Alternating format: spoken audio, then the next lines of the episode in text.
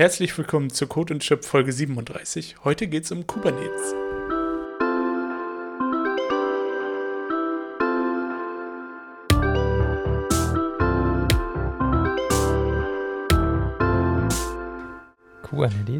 Kubernetes. Wie spricht man das eigentlich aus?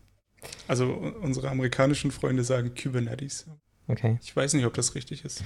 Ich habe es auch eingedeutscht schon als Kubernetes gehört und alle möglichen Varianten. Ich habe, glaube ich, auch schon ein paar Leute mal einfach nur K8S sagen hören. Ja, das ist ja so die allgemeine Abkürzung für lange Sachen, ne? Ja, wobei das gesagt auch nicht kürzer ist. Nee, das stimmt. Das ist nur geschrieben besser. Ja, worum geht's eigentlich? Kubernetes, Container-Orchestrierung und so Zeugs. Wollten wir uns ja schon länger mal drüber unterhalten. Und jetzt versuchen wir mal in der ersten Folge darüber. Mal gucken, wie viele Folgen wir darüber schaffen. Versuchen wir einfach mal so den Einstieg zu finden mit der Geschichte, wo das herkommt, wozu man es benutzt und was es vielleicht nicht ist. Und am Ende hat Jonathan noch Nachteile, die gar keine Nachteile sind, laut seiner Aussage. Das ist schon wieder ein absoluter Scam hier. Scam? Ja. Hier am Anfang leaken, was am Ende passiert. Das skippen die Leute durch und, weißt du, dann hören sie sich das gar nicht an. Ja, dann lassen wir diese Folge einfach die Kapitel weg, dann weiß keiner, wo das kommt. Vielleicht müssen wir so ein bisschen über die Konzepte reden. Container-Orchestrierung. Hast du da eine genaue Definition für, oder? Eine genaue Definition habe ich nicht. Es ist mehr so, was ich mir darunter vorstelle. Also, es wäre jetzt, oder ich habe es unter einer Kurzbeschreibung gefunden. Ich wollte am Anfang so ein bisschen einsteigen, was das überhaupt ist. Und wenn das jemanden vielleicht nicht interessiert, dann kann er hier schon direkt aussteigen oder zu einem guten Kapitel am Ende springen für die Witze. Deswegen, ja, man findet das immer unter Container-Orchestrierung. Und damit ist, glaube ich, so gemeint, dass du ja die Container im Grunde nicht selber startest, sondern die über die Konfiguration gestartet werden oder auch beendet werden, wenn sie beendet werden sollen. Also Container kennt man ja dann schon von Docker irgendwie. Und da ist es ja immer so, dass du irgendwie Docker Run irgendwas eingibst oder wenn du schon einen Schritt weiter bist, einen Docker Compose File hast und da dann Docker Compose Up eingibst, damit die Container gestartet werden. Oder Swarm, aber das wird gar nicht mehr so viel benutzt, ne? Ja, weiß ich auch nicht. Ist, glaube ich, auch gekauft worden. Ja, habe ich auch schon länger nichts mehr von gehört. Aber auf jeden Fall, ja, dass auch Container, die irgendwie zusammengehören, zusammengestartet werden und sowas. Was hättest du denn darunter jetzt verstanden? Ja, im Grunde auch das. Und dass du halt mit einem Befehl sozusagen auch das gesamte Setup für diese Container machen kannst. Also Netzwerke zwischen den Containern und halt die ganzen Connections. Das setzt du quasi auf. Und das ist dann auch nicht an einen Server sozusagen, an eine Hardware gebunden, sondern die Orchestrierung kann sozusagen über mehrere Nodes im Grunde. Ja, was man dann als Cluster bezeichnet, ne? Genau. Genau. Also darüber hinaus kann es quasi mehrere Container in verschiedenen Konfigurationen starten. Was ich unter der Kurzbeschreibung auch noch gefunden habe, war, das ist eine Automatisierung für Deployment, Skalierung und das Management von Containern ist. Also vielleicht kann man sich darunter ja jetzt so ein bisschen mehr vorstellen. Und ja, wie du schon gesagt hast, es geht halt auch um mehrere Nodes oder um ein ganzes Cluster, was aus mehreren Computern bestehen kann. Genau.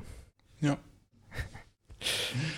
Angefangen hat das oder Google hat das Mitte 2014 angekündigt, dass sie da jetzt an sowas arbeiten. Die hatten auch so ein Vorgängersystem, was Borg hieß, so angelehnt an Star Trek. Und das haben sie dann so ein bisschen, oder das war irgendwie so der Vorgänger von Kubernetes. Und das haben sie dann weiterentwickelt und 2015 wurde das dann als First Release veröffentlicht und mittlerweile sind wir, also es war die 1.0 und mittlerweile sind wir bei 1.21, was sich erstmal gar nicht so viel anhört, aber 0 bis 21 sind halt schon ein paar Versionsschritte.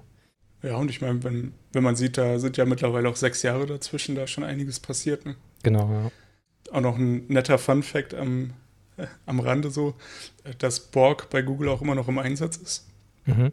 Und dieses, also wenn man danach sucht, findet man halt auch ein paar, auf YouTube ein paar Videos und Vorträge von Google-Mitarbeitern.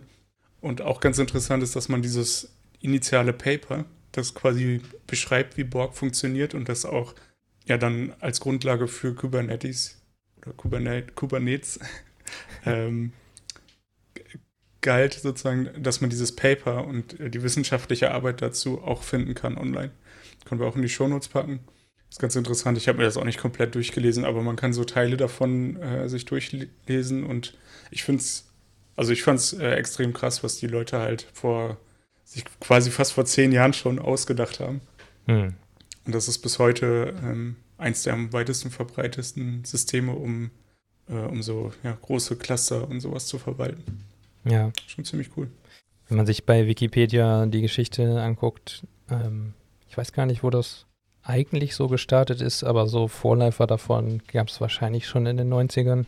Aber natürlich nicht in dem Umfang, wie das jetzt heutzutage benutzt wird, ne? So die grundsätzliche Idee, meinst du? Ja, so die Computer Science dahinter sozusagen. Ja. Ich weiß auch gerade gar nicht, man noch recherchieren können, wann Docker quasi rausgekommen ist. Nutzbar. Das hing ja, glaube ich, alles ein bisschen zusammen. Wobei es mittlerweile ja auch, da bin ich mir jetzt auch gar nicht sicher, ich glaube, diese Borg, der initiale Release davon, basierte auch gar nicht auf Docker, sondern die hatten eine andere ContainerD oder so als Runtime. Ja, was ja jetzt auch wieder bei Kubernetes eingeführt wurde. K8S. Ich glaube, deswegen sagen das die Leute K8S, weil man sich da die Aussprache mit spart. Naja. Ja, aber, ja. An diesem Unterbau, welche Container-Engine da jetzt benutzt wird, da gab es, glaube ich, mehrere Varianten, ne? Aber ja. Docker wurde, glaube ich, so um 2012 oder so veröffentlicht. Ich meine, das hätte ich jetzt bei der Recherche irgendwo gelesen. Also so um den Dreh. Also es war ein bisschen früher. Mhm. Auf jeden Fall. Also, und dann hat man natürlich auch Docker benutzt, weil das irgendwie ganz gut zusammenpasst. Zumindest diese Container-Definition. Ja, weil ich glaube, die gab es tatsächlich ja auch schon vorher. Also die Definition, wie so ein Docker-Image gebaut wird, das kam von Docker, das Docker-File. Mhm. Die Instruktion dazu, aber wie das Image nachher läuft, das gab es schon vorher auch durch ContainerD. Ich weiß nicht, welcher da der erste war mit dieser Virtualisierung, welcher Service oder Dienst. Ja, ich glaube, das basiert alles auf diesem LXC, also Linux Containers, ja. Und das gibt's wohl schon seit 2008. Ja, das kann sein. Aber schon alles ziemlich alt, ne? Wenn man sich das so anschaut. Naja, also das sind ja auch Technologien, die noch weiterentwickelt werden. Die Ideen sind auf jeden Fall schon älter, das kann man, glaube ich, sagen. Aber es hat halt mit der Zeit nochmal irgendwie ein bisschen mehr Fahrt aufgenommen, das Ganze. Was ich noch ganz lustig fand, ich habe mich dann auch nochmal mir die Namen angeguckt, also wofür Kubernetes eigentlich steht. Es kommt aus dem Griechischen und auf Englisch würde man das als Helmsman übersetzen, was sowas wie Steuermann auf Deutsch heißt. Daher kommt wahrscheinlich auch das Helm-Projekt, was ja so der Paketmanager für Kubernetes ist. Und Docker ist auch so ein bisschen schifffahrtsmäßig angelehnt. Also ist einfach nur Englisch für Hafenarbeiter und daher halt auch der Containerbezug. Und das Kubernetes-Logo, dieses Steuerrad, was man kennt, ist auch so eine Referenz von Google auf, also weil das 7 Zacken oder 7, wie nennt man das, so Steuergriffe hat, lehnt sich das auch an die 7 of 9 von Star Trek an, was sie irgendwie hieß das bei Google intern mal Project 7, das Ganze. Mhm. Das fand ich auch ganz lustig. Und dann habe ich eigentlich wollte ich hier noch so einen Bootssound mit einfügen in die Folge. Vielleicht machen wir das am Anfang noch.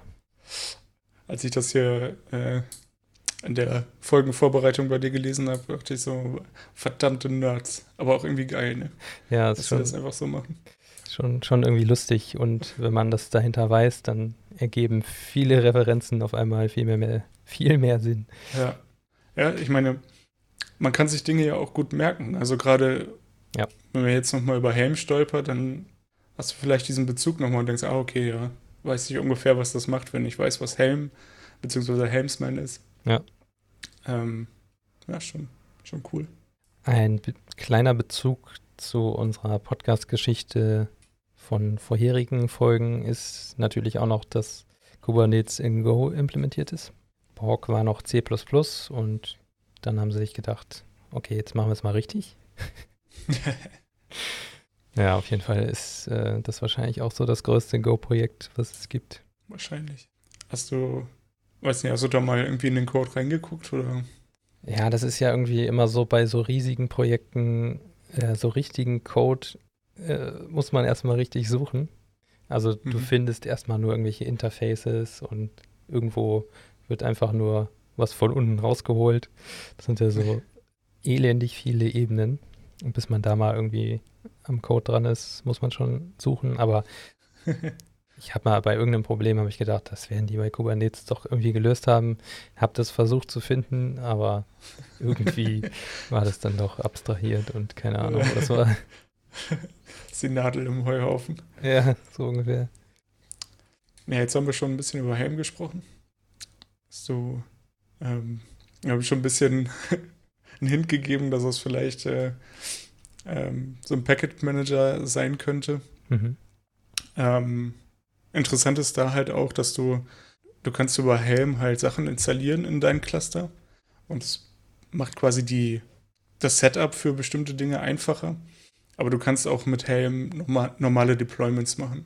Also das ist jetzt nicht so ein klassischer Package Manager wie jetzt NPM oder wie man das von Go Mods kennt, sondern du kannst tatsächlich halt einfach alle möglichen Ressourcen in deinem Kubernetes-Cluster erstellen mit Helm und halt auch Dependencies sozusagen. Also es ist so ein zweigeteiltes Ding, deswegen, falls man das mal irgendwie sieht, in irgendeiner Form, wo man nicht gleich denkt, ist aber kein Package-Managing, was hier passiert, dann liegt es auf jeden Fall daran. Ah, okay. Ja, ich habe das nur mal so im Zusammenhang mit unserem geliebten Traefik gesehen, dass man den ja vielleicht auch mal mit Kubernetes benutzen möchte und dann braucht man so einen Helm-Chart und das funktioniert dann immer nicht, wenn man das ausprobiert. Aber da können wir ja vielleicht später nochmal dazu kommen. Das wäre cool, ne? Wenn man einmal so ein Setup macht. Ja. Quasi, wir hatten ja schon mal darüber gesprochen, ob man vielleicht auch mal was bei YouTube macht. Mhm. Vielleicht kriegen wir das ja mal geregelt. Vielleicht sollten wir mal den Podcast auf Kubernetes hosten. Und das dann zeigen. Das ist gar nicht so schwer. Ja, wahrscheinlich nicht. Dann bräuchten wir aber erstmal ein Cluster. Und da fängt es dann auch schon an, ne? Ja. Ein Cluster ist ja auch schon ein Server, auf dem das läuft. Ja, gut. Per Definition jetzt nicht, aber in der Theorie geht's. Genau. Wenn man das mal so ausprobieren will, gibt es ja mittlerweile sogar auch diesen Docker-Container, in dem das alles läuft, mit dem man so ein bisschen rumspielen kann. Das ist kein Cluster. Ja. Was ich für so Self-Hosting und mal rumspielen auch empfehlen kann, ist MicroK8s von Canonical. Die haben da ein ziemlich cooles Paket gebaut, das du über Snap einfach installieren kannst auf den meisten Distros. Und dann kannst du das quasi einfach starten und du kannst bestimmte Features von Kubernetes einfach enablen und disablen. Also zum Beispiel, keine Ahnung, automatisch DNS und alles, was so im Cluster läuft, damit du ein etcd und CoreDNS und sowas hast. Das musst du dann alles nicht mehr selber, das Setup musst du nicht selber machen, sondern das macht alles MicroK8s für dich. Und du kannst auch relativ einfach dieses Cluster erweitern. Also wenn man sozusagen jetzt anfangen will auf einem Server, ist das alles cool, kann man es da starten. Und wenn du weiteren Server hinzufügen willst in das Cluster, ist das sehr, sehr einfach möglich. Mhm. Fand ich jetzt zumindest, also was mir so aufgefallen ist, dass von denen, die ich mir angeguckt habe, auf jeden Fall das Einfachste war. Okay. Ich glaube, wenn man da zu Hause mit rumspielen will, das läuft auch auf Raspberry Pis mittlerweile. Auch in einer abgespeckten Version, ne? Ja. Ist das dieses K3S? Oder ist das nochmal was anderes? Das habe ich auch schon mal gehört. Ja, K3S. Okay. Findet man unter k3s.io, wenn das das offizielle ist? Genau. Okay. Ja, da taucht dann auch schon wieder die Cloud Native Computing Foundation auf. Ursprünglich war Kubernetes ja so ein Google-Projekt. Die haben das dann aber zusammen mit der Linux Foundation als die Cloud Native Computing Foundation, oder die haben das gegründet mit der Linux Foundation zusammen und haben das dann darin an die übergeben. Das ist auch ganz interessant, welche Projekte in dieser CNCF, ja genau, welche Projekte da so drin leben und inkubiert werden. Da kann man sich auch mal den Wikipedia-Artikel angucken. Was haben wir da? Also ContainerD, CoreDNS, Envoy, etcd, das sind alles so Cloud-Native Foundation-Projekte. Mhm. Und auch Prometheus und genau. Grafana und so. gRPC ist sogar auch gerade in der Incubating-Phase. Kontur, Linkerd, Nuts, sowas. So Kram, den man in der Wolke braucht. Der wird über diese Foundation, keine Ahnung, verwaltet, gemanagt. Ich weiß auch gar nicht, ob das finanziert wird sozusagen über die Foundation dann. Also die großen Tech-Firmen werden ja Geld in diese Foundation stecken, wahrscheinlich. Also so stelle ich mir das vor, ich habe keine Ahnung. Und die finanziert dann diese Projekte wahrscheinlich. Ne? Ja, könnte man wahrscheinlich auch eine eigene Folge drüber machen, über diese Foundation und wie die funktioniert. Ja, schon. Das ist immer wieder krass, wenn man über Open-Source-Projekte redet oder die auch einfach benutzt und mal auch überlegt, wie sich das finanziert. Also es ist ja wahnsinnig viel Code, der da geschrieben wird, egal eigentlich, was du benutzt. Alles ist Open Source und du kannst im Grunde mit Open Source Sachen richtig, richtig viel machen. Und es kostet quasi nichts schon. Ja, das ist irgendwie so das Ding, wohin das alles hingeht. Irgendwie ist alles Open Source, aber Firmen verkaufen dann eben den Betrieb oder das Know-how, wie man das Zeugs vernünftig betreibt, dann als Dienstleistung, ne? Weil das auch teilweise gar nicht mehr so trivial, sowas zu betreiben, so ein Kubernetes-Cluster zum Beispiel. Ja. Kannst du ja auch als Managed-Cluster mittlerweile klicken, dass du dich um den Unterbau gar nicht kümmern musst, weil das halt auch schon ein ziemlicher Aufwand ist. Sich um die Security von den Servern kümmern und das Ganze. Das kann man schnell unterschätzen. Aber zurück zu Kubernetes. Was kann man denn damit überhaupt machen? Also man sagt, ja, okay, wir haben das hier im Cluster laufen, aber was genau packst du denn da überhaupt rein? Frage ich dich jetzt einfach mal so. Was genau packe ich da rein? Kann ich da meine Datenbank reinschmeißen? Speichert das meine Daten? Ja, ich meine, im Grunde schon. Im Grunde schon. Es gibt ja, ohne da jetzt, also ich meine, du kannst in Kubernetes im Grunde alles machen, was du auch auf einem normalen Server machst. Zum einen das. Und du kannst es halt sehr viel einfacher skalieren. Das heißt, du kannst sehr viel einfacher mehrere Services gleichzeitig in einem Cluster laufen lassen, die auf demselben Port laufen sozusagen. Das wird dann alles intern gemanagt. Und du kannst natürlich auch deine Datenbank da drin laufen lassen. Das Setup dafür ist allerdings ein bisschen komplexer, weil wenn du eine Datenbank auf einem Server laufen hast, und wir sagen jetzt mal, du hast, keine Ahnung, einen Cluster mit 3 Servern und du hast die Datenbank auf quasi auf einem Server oder in einem Pod, der irgendwo im Cluster läuft, dann weißt du nicht, wo die Datenbank ihre Daten hinspeichert. Das heißt, Kubernetes hat dafür so ein Konzept, das heißt Persistent Volume. Und diese Volumes können dann geshared werden, quasi im gesamten Cluster, egal auf welcher Node die Daten tatsächlich liegen, also auf welchem Server, Node ist ein Server, können die dann trotzdem von egal wo der Dienst am Ende läuft, kann dann trotzdem auf diese Daten zugreifen. Da gibt es auch noch verschiedene andere Implementierungen, aber ich glaube, Persistent Volume ist quasi die Kubernetes-Version davon. Und also im Grunde ist das tatsächlich eine komplette Abstraktion für einen ganz normalen Server, ganz normalen V-Server, was auch immer man sich darunter vorstellt. Mhm. Ja, und auch für Netzwerke, ne? Also man kann ja auch Netzwerke da drin aufbauen, die gekapselt sind von anderen Komponenten. Genau, ja. So, dass sich die Dienste im Cluster untereinander auch nicht sehen können. Was meinst du? Genau, also wenn man das jetzt nicht möchte, dass ein Dienst einen anderen sehen will. Normalerweise ist das ja immer so, wie kriege ich das hin, dass der Dienst einen anderen Dienst sieht, aber manchmal will man das ja auch gerade nicht. Wenn man irgendwie Malware testet oder sowas vielleicht. Ja, was halt an der Stelle auch oft ein Use Case ist, dass Dienste quasi innerhalb des Clusters miteinander reden können. Über einen internen DNS sozusagen. Aber nur ein bestimmtes Subset von diesen Services nach außen auch erreichbar ist oder von außen erreichbar ist. Das heißt, du kannst quasi komplett in Cluster Dienste im Cluster auch starten, die dann von außen im Grunde nicht erreichbar sind, nur quasi über andere Services erreicht werden können. Ja, im Prinzip hat man da ja auch die gesamten Vorteile, die man sonst von Docker-Containern kennt, ne? Dass alles irgendwie gekapselt ist. Es sind keine, also klar, die Nodes können auch als virtuelle Maschinen laufen, also die Nodes, auf denen das Cluster läuft, aber die Dienste an sich, die laufen ja immer in Containern. Und im Prinzip hat man damit ja schon alle Vorteile, die man auch sonst bei Containern kennt, so dass ich verschiedene Versionen von Libraries parallel laufen lassen kann. Also ich kann mehrere Container mit unterschiedlichen PHP-Versionen zum Beispiel betreiben, was auf einem Bare-Metal-Webserver wahrscheinlich nicht so einfach ist. Ich weiß gar nicht, ob sich da überhaupt jemand noch die Mühe macht, sowas zu betreiben, aber gibt es bestimmt noch.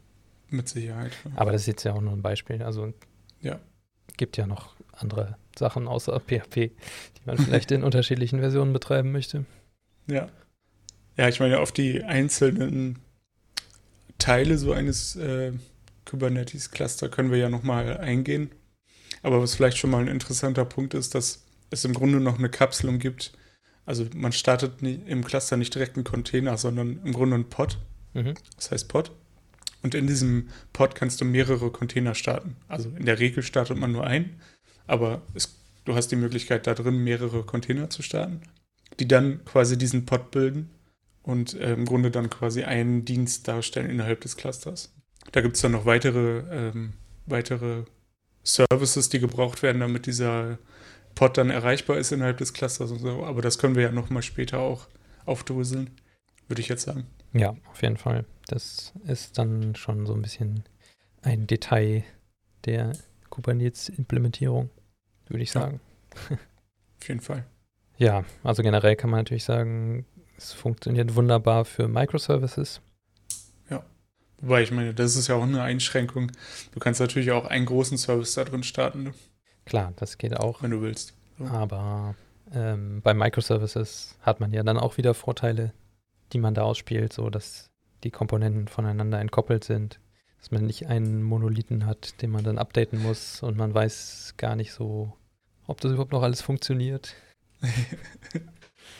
Ja, ich meine, ja, der Vorteil halt auch von so einem Cluster ist, wenn du jetzt einen neuen Dienst oder einen Service updatest, dann kannst du, das Cluster übernimmt das quasi mehr oder weniger von alleine. Mhm. Das ist, wenn du einen neuen Dienst startest und du hast immer zwei Services von einem Dienst, zwei Deployments von einem Dienst. Oder Instanzen. Und wenn du jetzt ein Update machst, dann wird quasi erst eine neue hochgefahren. Wenn die stabil läuft, dann wird eine von den alten gekillt. Und dann laufen die beiden Instanzen, die es gerade gibt, quasi parallel für eine kurze Zeit. Und wenn alles stabil ist, wird noch eine zweite neue hochgefahren, die andere alte wird gelöscht. Das heißt, du hast so ein Rolling Update, was einem halt solche Deployments und gerade auch natürlich dann wieder Microservice, man deployt relativ häufig und wenn mal irgendwie schlechter Code sozusagen im Master ist, der deployed wird, dann muss es nicht unbedingt zu einem schlimmen Fall kommen, solange der Dienst halt nicht stabil läuft. Also kommt da wieder auf einige Sachen an, aber klar, wenn man jetzt so das Startup von dem Service irgendwie verhunzt hat, also der kann irgendwie nicht mehr zu der Datenbank connecten oder holt sich nicht das richtige Passwort oder was weiß ich und das Ding crashloopt dann merkt Kubernetes das sozusagen und stoppt dieses Rollout. Oder was heißt, das Rollout ist dann einfach nicht successful. Genau. Und man ist mit der alten Version noch weiterhin unterwegs. Genau. Also das schützt einen dann auch vor solchen Sachen. Klar, wenn man irgendwo einen Bug in einem Händler implementiert, dann sieht das natürlich anders aus. Davor kann einem Kubernetes nicht bewahren. Da muss man dann schon selber Tests für schreiben. So, ne? Ja, das ist wahr. Ja, sowas darf nicht passieren. Vielleicht können wir jetzt zu den Sachen kommen, was es nicht ist und zu Jonathans kontroverser Meinung zu den Nachteilen. Das kommt als letztes, oder? Ja, genau. Das machen wir am Schluss. Ja, was ist es denn nicht? Es gibt auf der Kubernetes.io-Seite gibt's extra so eine Sektion, was es nicht ist. Mhm. Und da steht, es ist keine Komplettlösung. Also du installierst dir nicht Kubernetes, sondern es sind einfach Komponenten, die du miteinander kombinieren kannst. Und du kannst auch Komponenten weglassen oder dir ganz viele installieren, wie du magst. Aber es ist jetzt nicht, ich installiere mir hier sowas wie, keine Ahnung, wie so ein Windows-Programm, ne, wo man so einen Installer hat, der läuft dann durch und dann läuft das. So ist es nicht. Also das sind Einzelteile, die miteinander kombiniert werden. Das sieht man ja auch an den Cloud Native Foundation Projekten. Das sind irgendwie alles so Bestandteile von Kubernetes, die da zum Einsatz kommen. Mhm. Und ja, irgendwie spiegelt das auch so ein bisschen diesen Microservices-Ansatz wider, finde ich. Weil du hast nicht einen Monolithen, sondern das sind einfach viele Komponenten, die miteinander kompatibel sind und interagieren und ein Gesamtbild erzeugen, sozusagen. Ja. Dann ist da noch aufgelistet, es ist keine Pipeline. Ich weiß nicht, ob da Leute ankommen und fragen, ist es eine Pipeline? Ist das CI? CI/CD kann man damit machen, aber jetzt so aus der Box, wenn du die Komponenten installiert hast, ist es jetzt keine Pipeline. Ja, du kannst halt damit nicht so einen Fluss abbilden, ne? Also ja, du hast keine. Interessant. Du hast vielleicht schon irgendwie Bedingungen irgendwie, wann was gestartet werden kann, aber du hast nicht diese klassischen Steps einer Pipeline. Ja. Ja, und alles, man muss im Grunde alles auf Kubernetes betreiben und Kubernetes nimmt einem nicht sowas ab wie Datenbanken, Caches, irgendwelche Speicher oder ein Message-Bus. Das sind alles Sachen, die man mit Kubernetes betreiben kann, aber das bringt Kubernetes jetzt nicht mit. Also das musst du selber einrichten und konfigurieren. Ja, das stimmt. Das ist quasi wirklich so der Kern davon ist ja eigentlich, dass das ist jetzt nicht wie so ein Redshift, wo du quasi einen Dienst starten kannst. Also diese Redshift Cloud, da hast du in dieser Umgebung ganz viele Services, die du einfach ansprechen kannst, wenn du das gestartet hast. Oder also wenn es da drin läuft. Ist jetzt nicht so eine Service-Architektur sozusagen, in der alles vorhanden ist, sondern du kannst das alles machen, musst es aber halt auch selber machen, tatsächlich. Genau, also man muss da selber Hand anlegen. Wenn man eine Datenbank will, muss man die sich eben konfigurieren und nicht sagen, Kubernetes, gib mir eine Datenbank. Ich will was speichern. Genau. Ja, da muss man dann halt, oder wenn man das will, dann muss man halt wieder die gemanagten Cluster irgendwo kaufen. Da kann man sich dann sicherlich auch eine Datenbank zurechtklicken. Ja, das geht bestimmt. Also für Geld ist fast alles zu haben. Ja. Und dann war da noch aufgeführt, es ist keine Serververwaltung. Ist mir auch unklar, wie das da reinkommt. Ja, also natürlich kann man keinen Server damit managen, sondern man kann vielleicht ein Server-Management damit hosten, aber also du kannst damit jetzt nicht deine Server monitoren. Aber du kannst das Monitoring hosten. So muss man das immer sehen. Das ist schon fast wieder so eine Inception-Situation. Ja. Ja, das hatten wir ja hier auch schon mal häufiger im Podcast. Prometheus und Grafana und sowas. Kannst natürlich auch darauf starten. Aber. Wobei das auch keine Serververwaltung ist, ne? Ich glaube, oder was ich mir jetzt unter Serververwaltung vorstelle, ist halt sowas wie Plex. Oder heißt das Plex? Nee. Proxmox vielleicht. Verdammt, wie hieß denn das noch? Plex war das Media. Ja, das ist so ein Media-Server, ne? Das ist so ähnlich. Mist. habe ich vergessen. Aber da konntest du dann wirklich auf dem Server auch Sachen installieren über so ein Web-UI. Ah, okay. So eine Art Webmin? Ja, ja, genau so. Webmin. Ist auch so Blast from the Past. Schon cool. Die Webseite sieht auch schön aus. Ungefähr so, wie ich sie mir vorgestellt habe. Jetzt muss ich auch gucken. Oh ja. 1998 lässt grüßen. Ja, es könnte auch 2003 noch sein. Plugin-Moduls. Ah ja. Sehr schön. Ja, und jetzt kommen wir nochmal zu den Nachteilen. Und da habe ich mir hier aufgeschrieben, es ist auf jeden Fall komplex und man muss einfach viel wissen, bevor man so ein Cluster hochzieht und irgendwas darauf deployen kann. Und das Ganze ist natürlich auch mit hohem Aufwand, viel Konfiguration, Wartung und Monitoring verbunden, wenn du nicht dir so ein Managed Cluster zulegst, was ich glaube relativ kostenspielig ist, wenn man nur damit rumspielen möchte. Also sollte man schon auch irgendwie zusehen, dass man damit Geld verdient. Ansonsten, also klar, wenn das jetzt dein Hobby ist, go for it. So teuer ist es dann auch nicht, aber ich glaube, mir wäre das ein bisschen, ich habe mir das mal angeguckt, so, ob ich mir da mal was klicke zum Rumspielen. Vielleicht mache ich das auch nochmal irgendwann, aber es war auf jeden Fall so, in Anführungsstrichen, teuer, dass es mich erstmal abgeschreckt hat. Mhm. Und dafür... Ja, das kann ich verstehen. Also... Bei mir ist es immer so, ich würde mir das dann klicken, so, dann läuft das und dann mache ich damit erstmal einen Monat nichts. Und dann nach einem halben Jahr, oh, ich könnte damit mal ja mal irgendwie was machen und dann habe ich da, keine Ahnung, was weiß ich, 100 Euro investiert in was einfach nur so im Hintergrund läuft. Ja, ja, das stimmt. Also im Grunde, die Nachteile stimmen an sich. Was ich eigentlich meinte, es gibt halt diesen Punkt, wo die Nachteile keine wirklichen mehr sind. Also die Komplexität ist natürlich da und der ganze Aufwand, das einmal das ganze Setup zu machen und sich zu überlegen, wie kriege ich jetzt meine Sachen, die ich irgendwie machen will, da in das Cluster rein, wie starte ich das alles und keine Ahnung, den ganzen Kram mit den Datenbanken, das kann schon ein bisschen dauern, bis man versteht, wie alles zusammenhängt. Und da habe ich auch extrem viel Zeit reinstecken müssen im letzten halben Jahr, quasi arbeitstechnisch, um diese Sachen zu verstehen. Und da kann ich schon, also den Einwand kann ich sehen, aber der Vorteil, den du am Ende daraus hast und die Einfachheit, sozusagen wie dann nachher alles zusammen funktioniert, den darf man halt auch nicht unterschätzen. Also worauf ich eigentlich hinaus will, ist, klar ist es einfacher, einfach auf einem Server ein Docker Compose Ding zu starten und dann Port 80 freizugeben oder vielleicht noch, wenn du ein bisschen Aufwand reinsteckst, irgendwie einen Traefik zu hosten und das zu verbinden.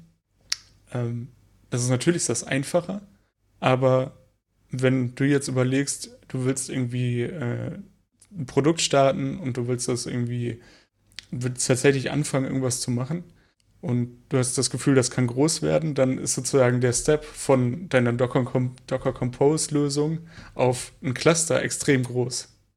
Das heißt, es macht eigentlich Sinn, sozusagen, unter den Voraussetzungen, sich tatsächlich damit auseinanderzusetzen. Und ja, weil ich glaube, so schlimm ist es dann nicht. Die Lernkurve ist sozusagen extrem steil. Aber wenn man es einmal verstanden hat, oder extrem flach, glaube ich, wäre das richtige Wort. Aber wenn man es dann einmal verstanden hat, dann hat man tatsächlich auch, zum Ende hin wird es dann steiler. Also man lernt dann mehr in kürzeren Zeiträumen und hat dann auch mehr Verständnis, weil du weißt, wonach du suchen musst, du weißt, du kennst die ganzen Feinheiten und du kennst sozusagen schon die Begriffe, nach denen du auch googeln kannst, um Lösungen zu finden. Ja. Weil, ja. Du musst dir erstmal dieses Domain-Knowledge irgendwie aufbauen, ne? Was ist jetzt ein Pod, was ist ein Deployment, keine Ahnung, was ist ein Service? Ja, wie hängen die Sachen zusammen? Mhm. Ja. Genau, also dann Ich denke halt, es macht extrem Sinn, gerade für Leute, die jetzt anfangen, sich solche Dinge anzugucken und irgendwie auch das Gefühl haben, in dieser Richtung arbeiten zu wollen. Also als jetzt Leute, die irgendwie DevOps machen und so weiter, macht es halt extrem Sinn, sich das anzuschauen, die Technologie zu verstehen, weil diese Konzepte, die da angebracht werden, halt auch in den anderen in den anderen Tools sozusagen vorkommen. Also auch wenn du was lokal auf einem Server startest, musst du im Grunde wissen, was ist ein DNS, wie kriege ich die Sachen da rein und so. Du machst halt sehr viele händische Schritte, die Kubernetes, wenn du es richtig konfigurierst, halt automatisiert. Deswegen denke ich halt, es macht extrem Sinn, sich diese Dinge anzugucken. Und wie gesagt, wenn du es einmal verstanden hast, ist der Nachteil der Erwartung bzw. der Konfiguration auch gar nicht mehr so hoch. Hm. Ich sehe da gerade irgendwie so eine Analogie zu, warum Entwickler gerne Linux-Maschinen benutzen oder irgendwie Unix-Maschinen, weil du, also deswegen ist irgendwie, sind ja Macs auch bei bestimmten Entwicklern jetzt, ich möchte nicht sagen bei allen, aber bei manchen sind die ja schon irgendwie beliebter oder damit sind die irgendwie so ein bisschen ja, gewachsen auch, dass dieser Unix-Unterbau, den du hast, das ja ist ja im Grunde schon das, was auch auf dem Server läuft. Und wenn du dich damit schon so erstmal grundsätzlich auskennst, ist das schon ein ziemlich großer Gewinn. Und du musst nicht erst nochmal umdenken, so, okay, ich habe das jetzt hier irgendwie als Docker-Container gebaut und jetzt will ich das hier auf meinem Cluster laufen lassen. Wie muss ich denn das jetzt überhaupt ändern, damit das überhaupt läuft? Also verstehst du, was ich meine mit diesem... Ich entwickle was und so, wie es hinterher läuft. Wenn das nicht so weit auseinander liegt, dann ist das schon auf jeden Fall ganz gute Voraussetzung, das Ganze auch verstehen zu können. Ja, das stimmt. Ja, sehr schön. Das war ja gar nicht so dramatisch, dein Nachteilkonter. Nö. Ich meine... Sind alle enttäuscht, weil sie hier hingesprungen sind. Ja, ich meine, klar... Ich hab einige Abende gehabt, da habe ich mir die Haare gerauft und absolut nichts verstanden und überhaupt nicht verstanden, warum Dinge nicht funktionieren. Aber das ist ja bei anderen Software- oder Computerthemen gar nicht so. Also. Ja, was ich sagen will, ist halt, du hast immer diesen Punkt, an dem es nicht weitergeht. Ja. Und den hat man gefühlt bei Kubernetes richtig oft, weil du sehr viele Technologien halt vorher nicht kennst. Du hast in der Regel keine Ahnung, was CoreDNS ist.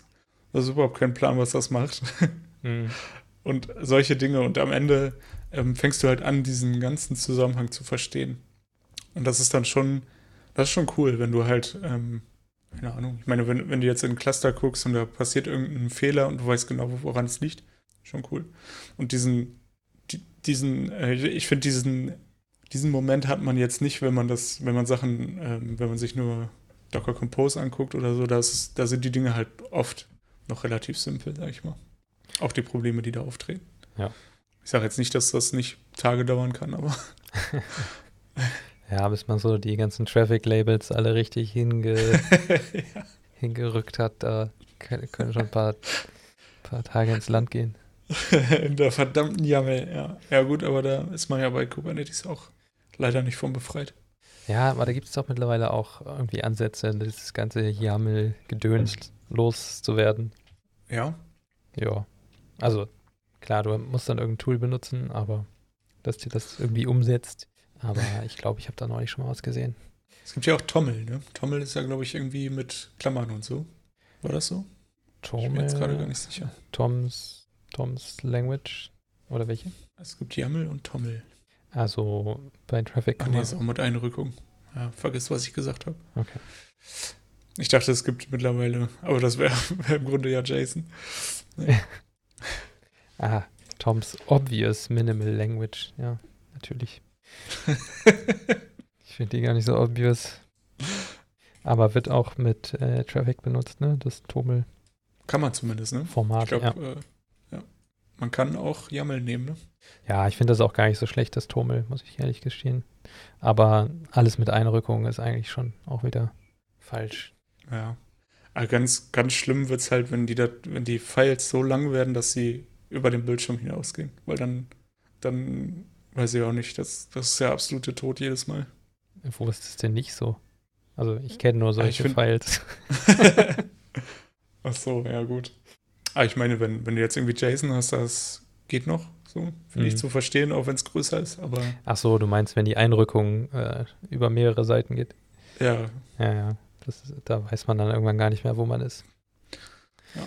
Ja, sehr schön. Ich glaube, das war schon mal ein ganz guter Einstieg. Vielleicht für alle, die Lust bekommen haben, sich das mal anzuschauen und Lust auf weitere Folgen haben, schreibt uns auf Twitter. Auf jeden Fall. Wir sagen es jedes Mal. Oder per E-Mail an, ich weiß gerade nicht, @coldandchip.rocks. Moin, glaube ich. Moin. Ach, und genau. Feedback. Egal, eigentlich beides. Ja, irgendwie werdet ihr es schon hinbekommen. Schickt eine Brieftaube oder sowas. Oder ein Fax. Das ist ein Catch-all. Ihr könnt uns eigentlich an alles @codeandchip.rocks schreiben. Ah, sehr gut. Da kümmert sich dann der Webmaster drum. Mit seinem Webmin-Interface. Alles klar. Dann bis zum nächsten Mal. Ciao.